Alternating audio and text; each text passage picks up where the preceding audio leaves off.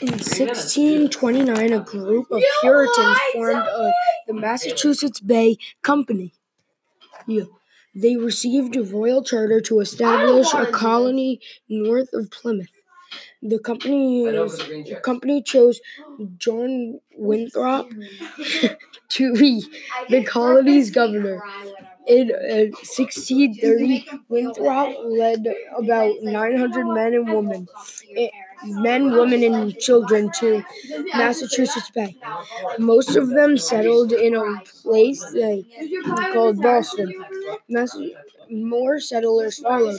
During 1630, the 1630s, more than 15,000 Puritans journeyed to Massachusetts to escape religious mm, persecutions and economic hard times in England.